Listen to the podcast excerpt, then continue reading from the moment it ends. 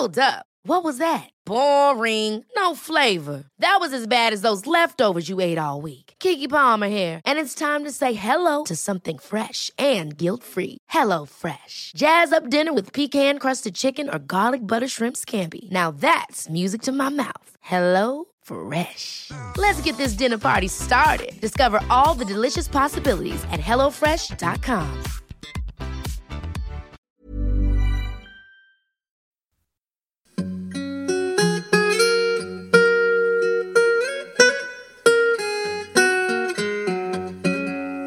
everybody, and welcome to the History of England, episode 289 Elizabeth Regina.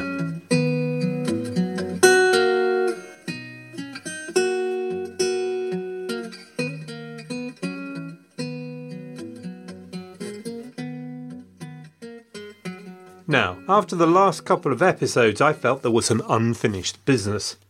I'd gone for a rather crude dramatic approach by jumping ahead from Mary's death to Elizabeth's pre coronation procession on the facile and even reprehensible grounds that it's fun. And even the historiography I'd presented was only partially baked, since I would like now to give you some advance warning of the major themes in Elizabeth's reign and some different interpretations folks have had on them. So, you can then keep a notebook by your side to decide which of the arguments you think makes most sense. If it makes it any better, try to think of the previous episodes as a massive party where everyone left at four o'clock in the morning, and this episode is the morning after, with all the plates and balloons and streamers to be taken down and all the jelly and ice cream to be dug out of the carpet. By the end, everything will be neatly packed away, I promise. Let us first complete the story of the story, as it were, the historiography. Elizabeth's reign has a few themes which run like threads throughout it, so let us deal with a few of them. Then we might start with the angle that's become most popular recently the impact on Elizabeth's reign of gender. Let us return briefly to 1066 and all that, just for a moment, if you will forgive me, where there is a revealing gender confusion in the Elizabethan essay question, too. In what ways was Elizabeth a bad man but a good queen? The whole question of how gender affected politics and Elizabeth's life is, of course, one of the most fascinating and enduring of the reign. First, there's a question of how being a woman affected contemporary views of Elizabeth's right to rule and her popularity. This is a conversation which is almost impossible to start without bringing up John Knox. John Knox obviously kicked off the reign on a conciliatory note, with his variously numbered blasts on a trumpet of unspecified type against the monstrous regiment of women, as he called them, which was written to cook the respective geese of the Catholic Marys, Queen of Scots and Number One of England. It was actually published just as Protestant Elizabeth reached the throne in England, which was something of an unfortunate piece of timing for Knox, but hey ho, our Knoxy was not a man to take a step back. You might say that Knox was, of course, Scottish, and you might also note that he was reasonably extreme, but John Knox had become for a while part of the English clergy, and Elizabeth was well aware of his views and suitably contemptuous of them. And as more recent historians have begun to point out, Knox was not alone in his views about women, and the patriarchy more generally was unhappy. It crops up in some court cases, for example, such as a clerk in Kent, who declared that the Queen is not worthy to bear rule or be supreme head of the church. And Elizabeth, of course, was to famously take the title governor of the church as opposed to supreme head, partly as a concession to such objections. In another court case, a man in Essex described Elizabeth as but a woman and ruled by noblemen. So, just making a broad assumption that of course Elizabeth was doing what she was told and no more. However, others have taken the view that although her gender affected her reign, people like Knox were seen by Protestant secular lords as slightly embarrassing extremists. And our Clerk of Kent in the example was treated rather leniently, suggesting such outbursts were rare and not to be too much worried about. They argue that by and large Elizabeth's right to rule was accepted relatively easily by the majority of the nation, and jurists in particular argued in favour of the right of women to rule. However, even historians inclined to minimise the resistance to the idea of a queen would agree that, just as it had for Mary, it made the question of her marriage extremely fraught, and a matter of high politics from the very moment she became queen. From a very basic view, it affected politics, since there could be no male privy chamber as there had been under Henry VIII, through which influence could be exercised by politicians. Also, after spending the last, what, nine years podcasting about monarchs who have been exclusively male, suddenly, just like that, three buses come along at the same time in the British Isles with Mary's Tudor and of Scots and Elizabeth. It has proved impossible for historians not to fall into the compare and contrast mode, and who can blame them? Traditionally, the stereotypes have been that Mary Tudor was the rather incapable and traditional wife who chose dutiful marriage with disastrous consequences. The flamboyant Mary Queen of Scots, who chose love and romance, chose badly and suffered the consequences. And then Elizabeth, the sharp, cold political player who chose a life alone in return for political power. These narratives have been sharply revised more recently. As listeners will know, Mary Tudor's administrative capability has been much restored, and the importance of her stand in establishing the rights of queens to be the equal of kings also emphasised, of which Elizabeth was the immediate beneficiary. And it's also been shown how far Mary Tudor restricted Philip of Spain's political influence. More recent approaches to Mary Queen of Scots have stressed her choice of Darnley being perfectly politically justifiable, that her disastrous marriage with Bothwell may have been rape and coercion, a general theme pointing out just how far Mary Queen of Scots was betrayed by the men around her. As far as Elizabeth is concerned, then, the traditional approach has a hint of hysteria about it. It's the story of a woman disappointed, wanting desperately to be married, but thwarted by the demands of power and politics. The stories of Elizabeth's determination have been cited to have her household populated by unmarried women only, raging against some who did get married, a sign apparently of her burning with jealousy. And of course, the perennial question of the nature of her relationship with Dudley. But more recently, again, it's been pointed out there are plenty of reasons why Elizabeth would have wanted unmarried ladies in her household for purposes of loyalty and political neutrality. Women that didn't have a husband in the background egging them on towards some political action or influence. For historians such as Christopher Haigh and Susan Doran, Elizabeth seriously considered marriage to Dudley, and only in 1561, with the death of Dudley's wife Amy, did she finally turn away, as with her famous quote in 1565 to Dudley that, I will have but one mistress here and no master. Thereafter, they figure Elizabeth used the possibility of marriage purely for diplomatic gain. For Susan Doran, indeed, she did in fact remain permanently unsure.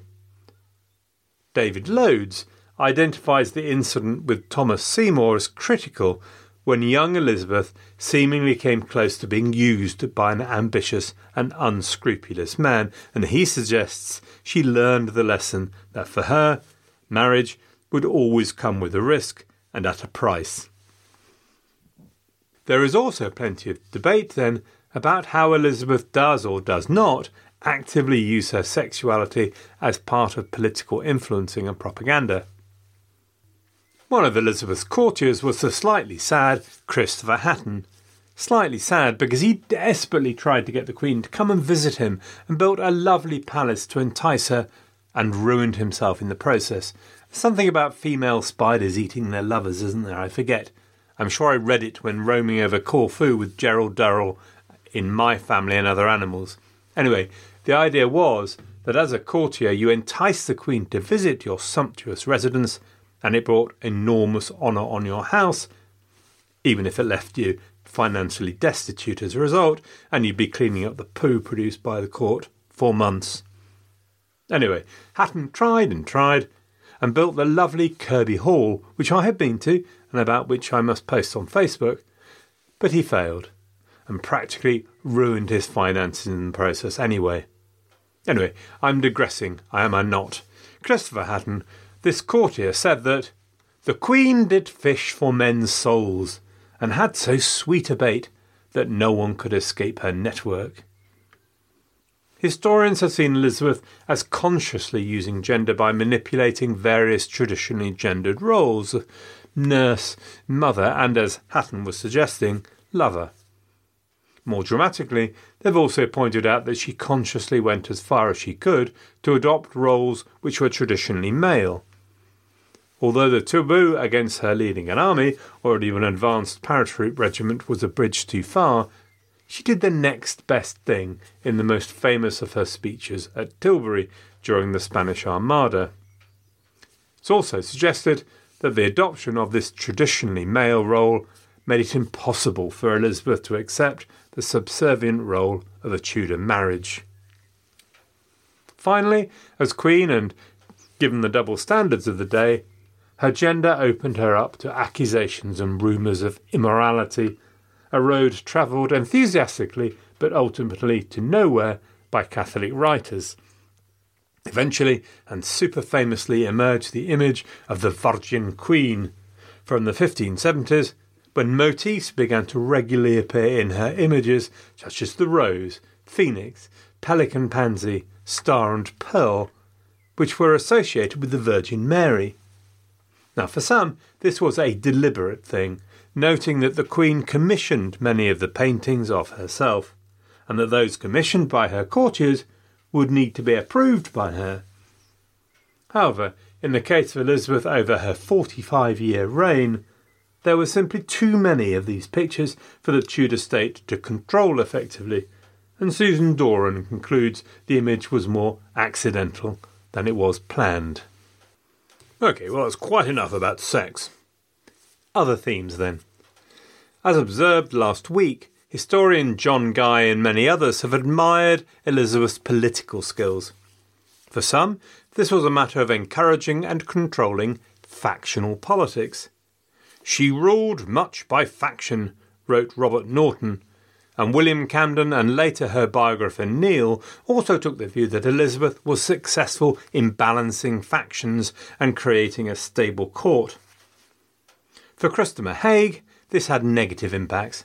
A hothouse atmosphere as factions jostled for position, and even childish behaviour such as Essex storming off from court in 1597 a superfluity of flouncing, you might say. However, you might take a completely different view and argue, as does David Loades, that actually Elizabeth's court, though stuffed to the rafters like any European court, was remarkably faction free. Dudley and Cecil, for example, two key players, agree on some matters of policy and compete on others that there is nothing on the scale of the divisions of Henry VIII's court, for example. A similar argument took place about the role of Parliament in the Elizabethan polity, which traditionally, through her reign, was a reasonably collaborative relationship, with evolutionary development of Parliament's importance, that being a general trend, of course, under the Tudors, as we've heard. But then along came Neale, and he did some very exciting work which seemed to suggest a high degree of organisation, not by a conservative grouping, but by a radical Protestant group of about a hundred MPs led by a group of activists, returned Marian exiles. Neale dubbed them the Puritan Choir, which I have to say is as good a piece of marketing as you're ever likely to see. The trouble is that Neale's groundbreaking work was based on the records of a rather extreme Puritan, And as happens in the academic process, of course, later generations of young historians had a look at this tasty concoction and decided to see if they could take it down. And they rather queued up to do so. Elton, Loach, Jones. And the consensus view now is that actually what we are seeing is the silent majority or the empty vessels make more noise thing. Actually, there was a very loud Puritan, but no Puritan choir behind him. So it's just that a few activists were very vocal. So the consensus now has rather returned to something close to the traditional view that the outstanding feature of the relationship between Queen and Parliament was one of cooperation and collaboration. Plus ça change, plus c'est la même chose. Finally, then, although we could go on forever, let's talk of religion. After all, it wouldn't be a Tudor podcast without religion rearing its head most ugly. So, Elizabeth's religious settlement and the progress of the Reformation and all that. Well, there's the issue of Elizabeth's own religious views, for starters, which we'll need to cover fairly soon. She's been described as broadly agnostic, pursuing Protestantism largely because it made sense politically, diplomatically, and emotionally for her, and she made sure to keep some of the ceremonial of the old traditional. Now, nobody in their right minds describes Elizabeth as a religious zealot, but some do emphasize her commitment as being much more devout than the term agnostic would imply. Though all agree that Elizabeth liked more ceremony than the hotter type of Protestant would approve of. There is a discussion to be had about the depth of Protestant belief generally in England. So it used to be claimed that the English reside into a sort of folk Catholicism by the likes of Scarisbrick and Christopher Haigh. Whereas now, actually, it's the depth and success of the Reformation under the Elizabethan Church that is emphasised. That this is a period when preachers and evangelicals were finally able to do the grassroots work that embedded Protestant practice in the lives and hearts of the English. On the other hand, there is a very live and present battle about radical Protestantism.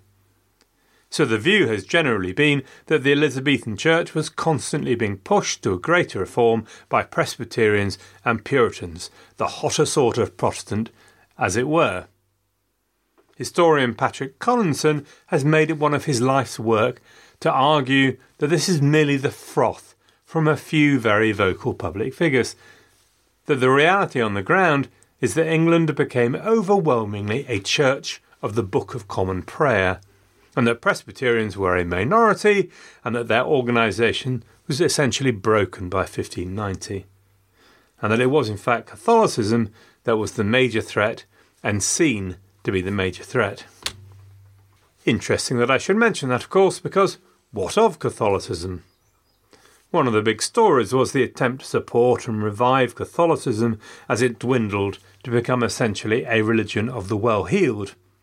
John Bossy's view was that the seminary priests who flooded into England from the continent were critical in saving Roman Catholicism from extinction and that they created a new Roman Catholic community which owed much to continental influences.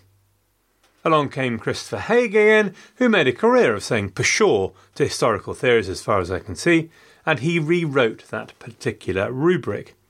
His argument was that these priests concentrated only on the low hanging fruit, gentlemen and nobility in the south and southeast of England, which they could easily get to, in which they were reasonably ineffective anyway, so that Roman Catholicism becomes a rump gentry community with few new influences and restricted to the traditional heartlands in the north of England.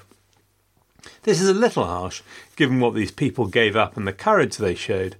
Doran leavens the bread a little bit, after all. New religions, from Catholicism in the 7th century England to England, Germany, and Scotland in the 16th centuries, had been implemented by persuading the magistracy or nobility first, so the strategy wasn't necessarily wrong.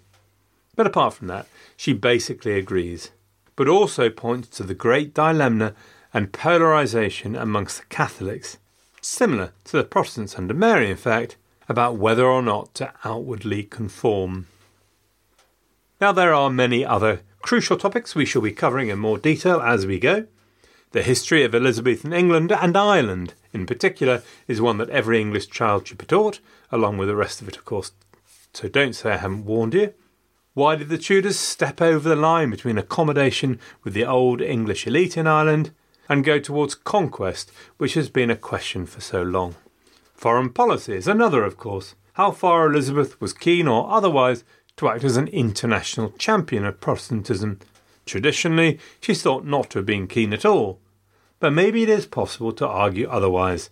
But we'll see when we get there. That is it, finally and completely, the historiography for the minute. Ever catch yourself eating the same flavorless dinner three days in a row? Dreaming of something better? Well, HelloFresh is your guilt free dream come true, baby. It's me, Keke Palmer. Let's wake up those taste buds with hot, juicy pecan crusted chicken or garlic butter shrimp scampi. Mm. Hello Fresh. Stop dreaming of all the delicious possibilities and dig in at HelloFresh.com. Let's get this dinner party started.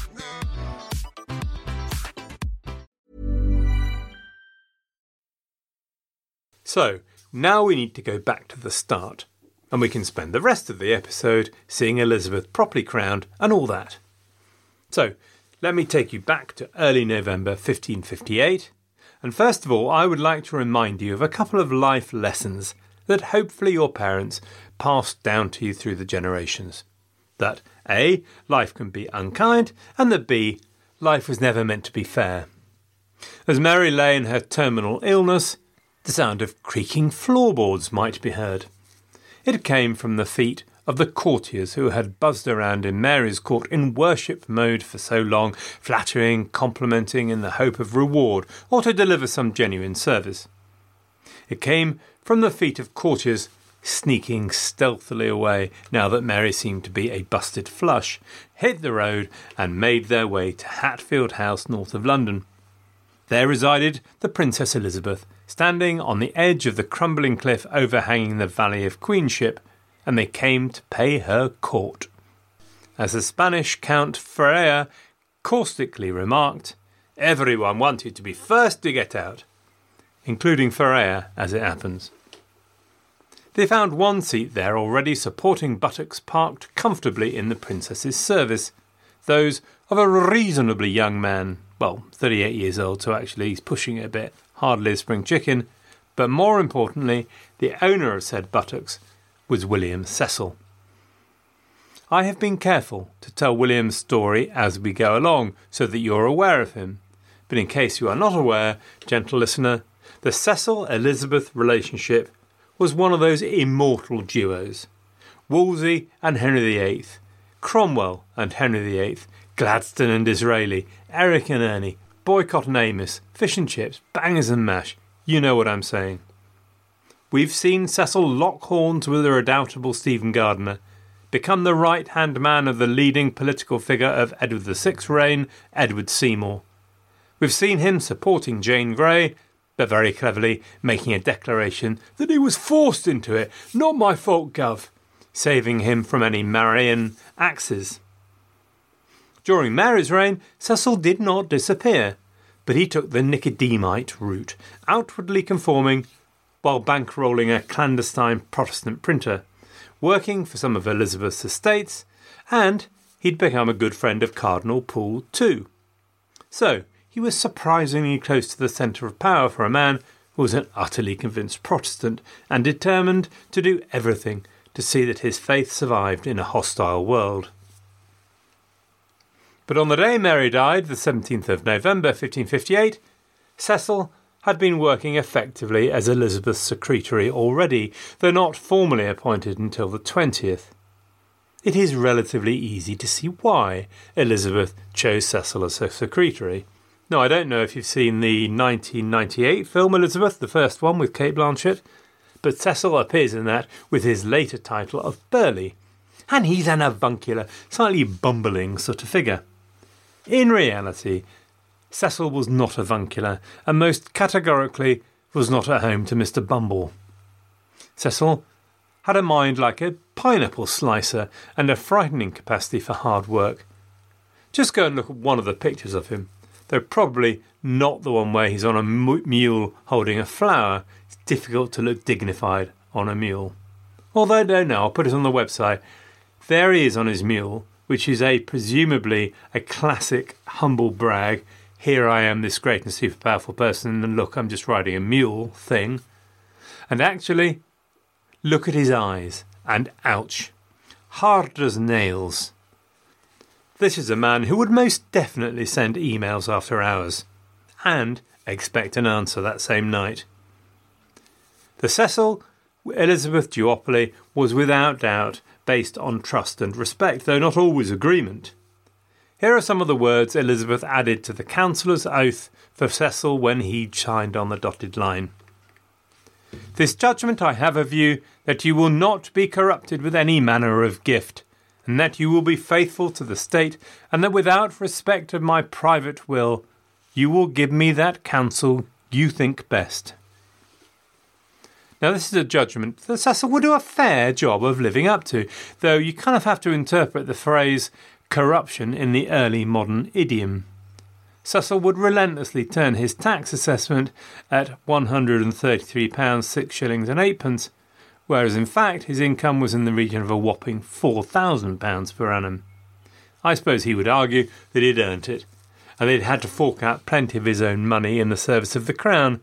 But anyway, with the exception of a few side routes, Cecil filled his role about as loyally and diligently as anyone could be expected to, and is one of the great architects of the English state.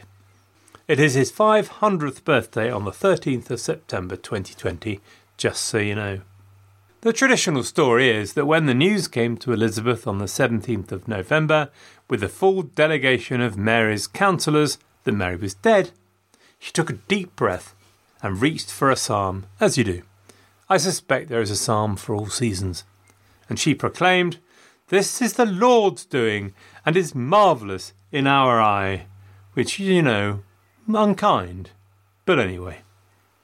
This may or may not be true, but either way, what the nervous councillors kneeling in front of their new queen really wanted to know was whether or not they still had a job.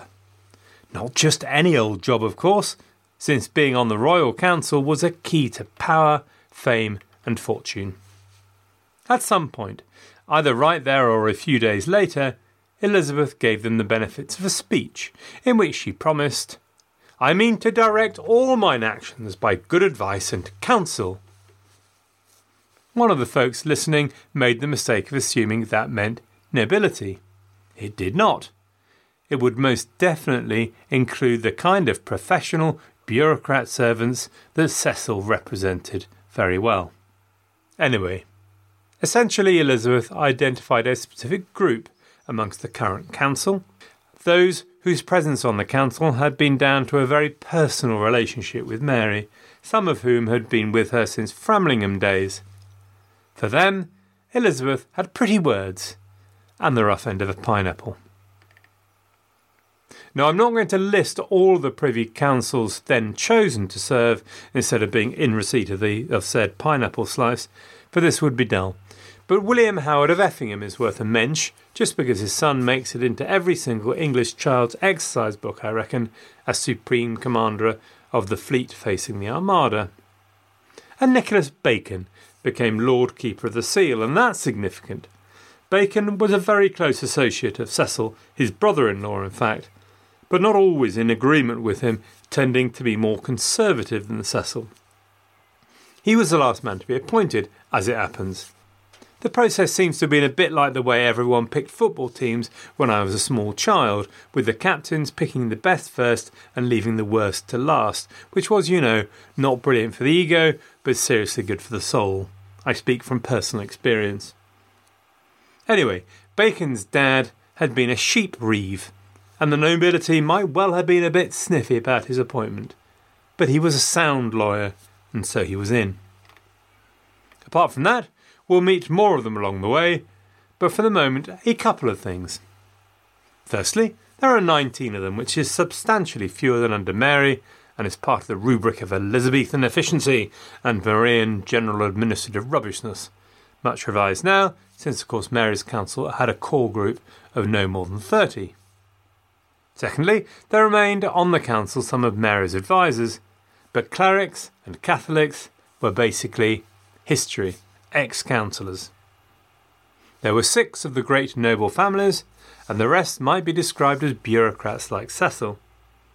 And ten of the council might be described religiously as Henrician conservatives, and nine as the kind of people that Feria would have described as heretics, Protestants. If you cast your mind back to Henry's time, you will remember that there was great play between the Privy Chamber, the people physically close to the king in his private chambers, and the Chamber, the public offices. The Privy Chamber uh, had real political influence. As with Mary, the fact that Elizabeth was a woman rather changed all that. There would be almost no men in her Privy Chamber, just one gentleman and one groom but there were a number of women, of course. Four ladies of the bedchamber, seven or eight gentlewomen, and three chamberers. And then there were seven ladies extraordinary, as they were called, women who attended the Queen, but were not part of the paid staff. This is an important area for visualising Elizabeth's daily life and understanding her attitude to ladies around her in the Privy Chamber.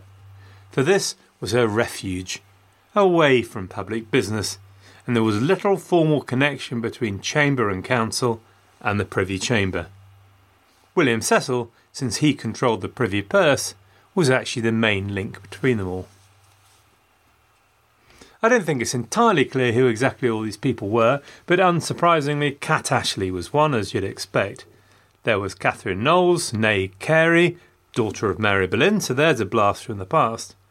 Catherine Knollys and Francis her hub, I believe, lived not a million miles away from where I do, and I think has a memorial in Rotherfield Greys Church, which I keep meaning to go and see, but never do. And now it's locked down, so I can't. The holders of household offices were all looked at as well, of course, and I'm going to mention just one of those.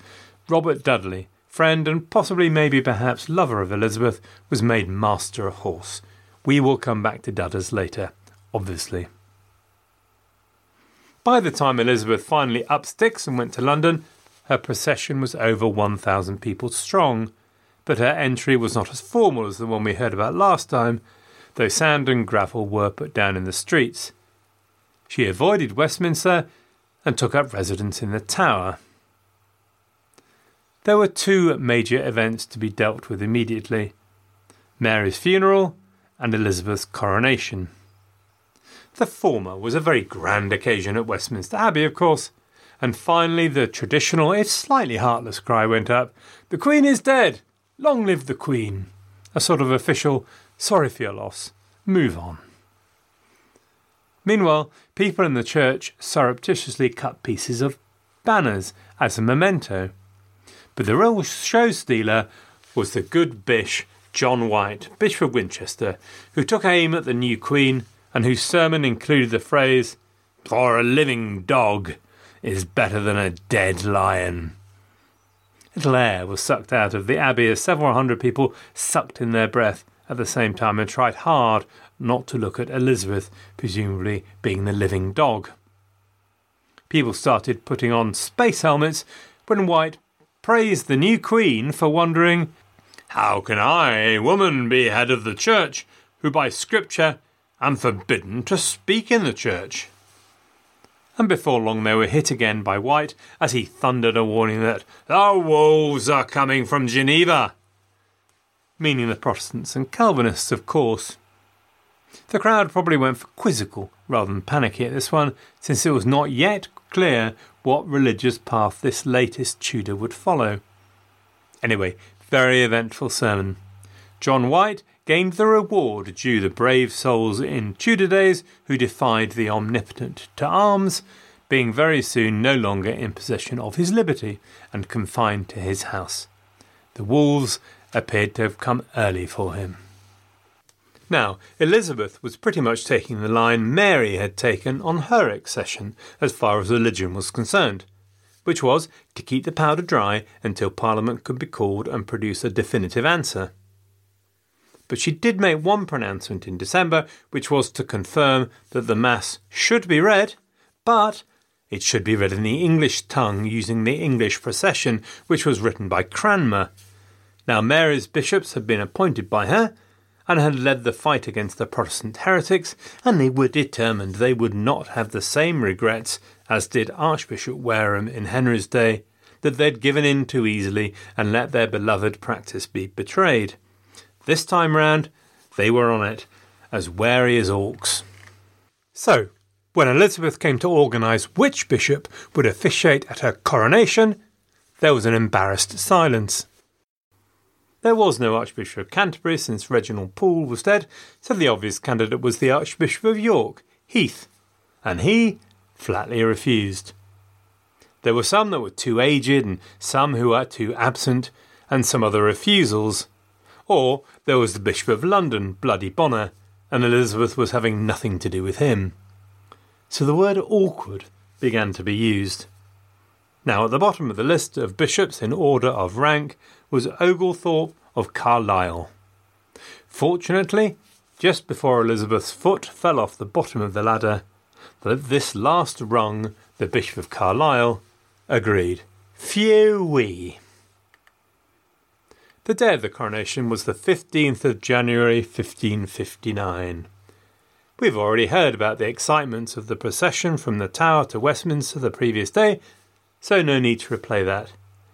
So let me take you then to Westminster Hall, where everyone gathered, and then walked across to the Abbey on blue carpet. I say everyone. Count Feria, the Spanish ambassador, was not there, in the full and certain knowledge that there would be hideous impieties on display in the church. The bishops were there, quite prepared to take the oath of loyalty to their monarch, in a secular sense, as it were. Elizabeth was wearing crimson parliament robes and her hair down, sign of the unmarried woman, and then up to the cross of the abbey she walked, where everyone could see her. And in most respects, actually, Feria would have been perfectly comfortable about the service. No great innovations were made. The people were asked four times if they accepted Elizabeth as their queen, and everyone cried out, Oh, go on then. Obviously, they didn't. They cried out, Yay! Yay! excitedly and things. And on they went with the service in the normal way. Just a couple of wrinkles are worth mentioning. The first is that it was traditional, when the new monarch arrived on the throne, to offer a blanket pardon to everyone, and this was read out and then a text prepared. However, he did not pass notice that Elizabeth had excluded anyone who might have been involved in any sort of naughtiness or planning for naughtiness against her person. Now that sent a shiver down the collective spine of the Marian establishment and a marked tendency to look nervously over one's shoulder. They needn't have worried as it happens, but still, you know, scary. The other wrinkle was the elevation of the host during the Mass, which you might seem a reasonably non contentious thing, but of course was absolutely not the done thing Protestant wise. The elevation of the host was the public face of transubstantiation. It seems there may have been something of a tussle there with Bishop Oglethorpe, and that Elizabeth had told him she didn't want any of that elevation stuff. Well, he elevated, and Elizabeth withdrew to a side chapel until he'd completed the service. Well, that was that then. Everyone was all smiles again, and the Queen left the church, grinning from ear to ear, thanking the people that pressed up to offer her their best wishes. We get another glimpse of Elizabeth of the previous day's procession, all warmth and personality, while Il Schifanoya stood with his arms folded huffily, reporting back that once again the Queen had exceeded the bounds of gravity and decorum. Well, I doubt Elizabeth or the people greeting her gave a tinker's curse, to be honest. A new act was in town. Right and generally oakley dokley, that is quite enough fun and games, everyone. Next time, we need to get serious again. And we need to talk about the Elizabethan religious settlement. And that's a story of jiggery pokery and political shenanigans, I can tell you.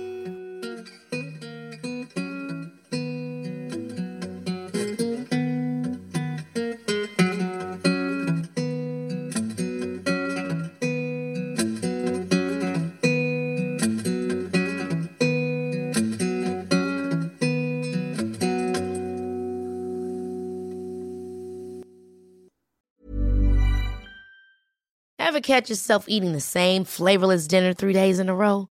Dreaming of something better? Well, HelloFresh is your guilt-free dream come true, baby. It's me, Keke Palmer.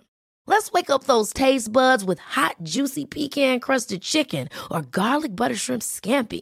Mm. Hello Fresh. Stop dreaming of all the delicious possibilities and dig in at HelloFresh.com. Let's get this dinner party started.